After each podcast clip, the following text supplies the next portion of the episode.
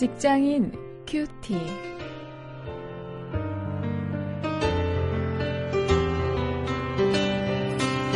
여러분 안녕하십니까? 3월 6일 오늘도 계속해서 마태복음 8장 28절부터 34절까지의 말씀을 가지고 오늘은 일터 전도를 함께 나누도록 하겠습니다. 사람들은 예수를 어떻게 보는가 이런 제목입니다.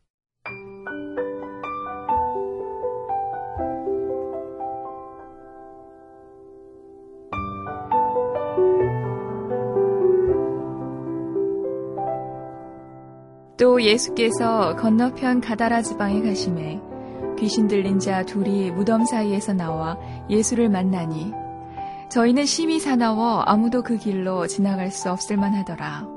이에 저희가 소리질러 가로되 하나님의 아들이여 우리와 당신과 무슨 상관이 있나이까 때가 이르기 전에 우리를 괴롭게 하려고 여기 오셨나이까 하더니 마침 멀리서 많은 돼지떼가 먹고 있는지라 귀신들이 예수께 간구하여 가로되 만일 우리를 쫓아내실진데 돼지 떼에 들여보내소서 한데 저희더러 가라 하시니 귀신들이 나와서 돼지에게로 들어가는지라. 온 떼가 비탈로 내리달아 바다에 들어가서 물에서 몰사하거늘. 치던 자들이 달아나 시내에 들어가 이 모든 일과 귀신 들린 자의 일을 고하니 온 시내가 예수를 만나려고 나가서 보고 그 지방에서 떠나시기를 간구하더라.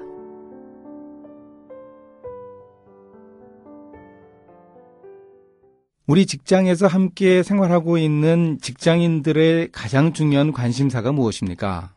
성공하는 것, 또 많은 연봉을 받는 것, 승진하는 것, 뭐 이런 것에 집중되지는 않습니까? 어, 오늘 우리가 본문 속에서 바로 어, 그런 세상 사람들의 관심사를 볼 수 있고 그 사람들에게도 필요한 것이 무엇인가 하는 것을 어, 함께 생각해 볼 수 있습니다. 예수님이 지나시던 곳에 가다라 지방 사람들이 있었는데 예수님은 이곳에서 한 귀신 들린 자를 고치셨습니다. 어, 이렇게 귀신 들린 자를 고칠 때 예수님이 어, 그 귀신들을 이 돼지떼에 들어가도록 허락을 하셨지요. 그래서 그 돼지떼가 게네사렛 호수에 들어가서 몰살하는 그런 일이 있었습니다. 바로 그런 상황 속에서 오늘 본문이 기록되고 있습니다. 이 가다라 지방 사람들의 관심사가 과연 무엇입니까? 그들은 예수님이 귀신 들린 사람들을 고치신 것, 이 놀라운 이적을 보고 놀라워했지만 어, 그로 인해서 많은 돼지떼가 몰살당한 손해를 보고는 또 더 큰 손실이 날까 염려를 했습니다. 그래서 자기들에게 오셔서 그런 큰 이적을 베풀어 주신 그 예수님, 그 예수님을 모시고 어, 예수님으로부터 더 큰 위로와 어, 더큰 기쁨을 얻을 수 있었는데 오히려 예수님이 떠나시기를 요구했습니다. 이 물질적인 가치만을 최고의 가치로 여기는 현대인들의 모습도 바로 이런 모습이죠. 이렇게 돈 때문에 진정한 구주를 만날 기회를 놓치곤 합니다. 어, 우리 현대인들의 모습도 바로 그러합니다. 우리 옆에서 일하는 많은 동료들의 관심사도 가다라 지방 사람들과 비슷하지는 않습니까? 아, 그의 인생에서 어, 과연 중요한 것이 무엇인가 하는 것을 우리 동료들이 잘 모르고 있습니다. 이 안타까운 가다라 지방 사람들의 모습을 기록을 하면서 마태는 예수님이 어떤 분이신가 이 본문의 앞뒤에서 이야기하고 있습니다. 먼저 예수님이 어떤 분인가 26절 27절에서 오늘 본문 바로 앞부분에서 이야기하는 것은 예수님이 풍랑이는 그 바다를 꾸짖어 잠잠하게 하신 분이라 하는 것입니다. 그렇게 예수님은 자연계를 다스리시는 분입니다. 또 어, 오늘 본문에서 이 귀신 들린 자를 고쳐 주시는 것처럼 이 영적인 세계, 영계를 이 지배하시는 그런 분이십니다. 또 마태복음 이 9장 1절부터 8절, 어, 이 오늘 본문 바로 뒤에 나오는 구절에서는 예수님이 능히 죄를 사하시고 또 병자를 고쳐 주시는 그런 능력을 가지고 있다는 것을 보여주고 있습니다. 오늘 본문을 중심으로 해서 예수님에 대해서 아주 중요한 이야기를 이 마태가 해주고 있습니다.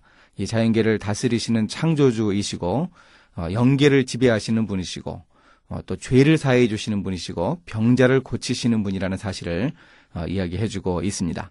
우리가 전할 예수님이 바로 이런 분이십니다.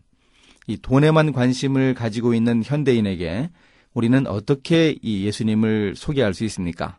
이 돈의 논리로 움직이는 일터에서 어떻게 하면 우리 동료들에게 온 세상의 주관자고 또 구원주이신 창조주이신 이 예수님을 소개할 수 있겠습니까? 아, 우리가 정말 이런 고민할 수 있어야 하겠습니다. 그래서 이런 고민 가지고 우리 나름대로 우리 동료들에게 복음을 전하는 어, 그런 방법을 어, 연구하고 또 그것을 실천해 볼 수 있는 우리가 될 수 있기를 바랍니다. 어, 이제 실천거리로 우리 동료들의 간절한 영적인 필요가 무엇인지 한번 좀 우리가 살필 수 있어야 하겠습니다. 우리 동료들이 이야기를 잘 하지 않아서 그렇지 그들의 이 고민이 있습니다. 이 영적인 고민이 있습니다. 그것을 한번 찾아볼 수 있기를 바라고요. 또 예수 그리스도를 소개할 그런 준비를 우리가 갖추면 좋겠습니다. 어, 정말 그런 고민을 얘기할 때 어, 인생이 참 의미 없고 덧없는 것이라는 그 사실을 깨닫게 되는 그 순간에 정말 복음을 그리스도를 소개한다면 어, 그가 정말 복음을 듣고 예수 그리스도를 영접할 수 있을 것입니다.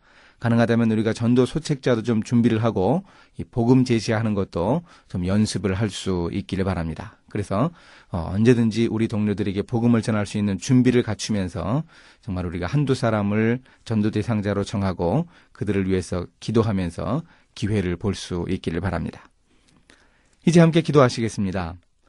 하나님 이 세상 사람들의 내면을 제대로 볼 수 있는 안목을 주시옵소서.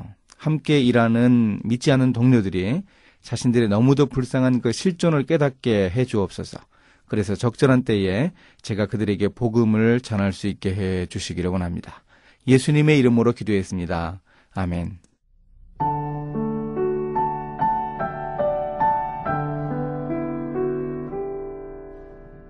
신학생이 경사진 교차로 길을 오르다가 언덕 위 인도에서 퀵보드를 탄 아이가 내려오는 것을 보았습니다. 위험해서 막으려고 하다가 아이의 얼굴을 보니 여유 있는 웃음을 머금고 자신만만하기에 뭐 통제력이 있겠다 싶어 그냥 두었죠. 그런데 조금 후 아래 교차로에서 아이가 차에 부딪혀서 사고를 당했습니다. 아이 얼굴에 있던 자신감을 무시하고 막아야 했다고 후회한들 무엇합니까?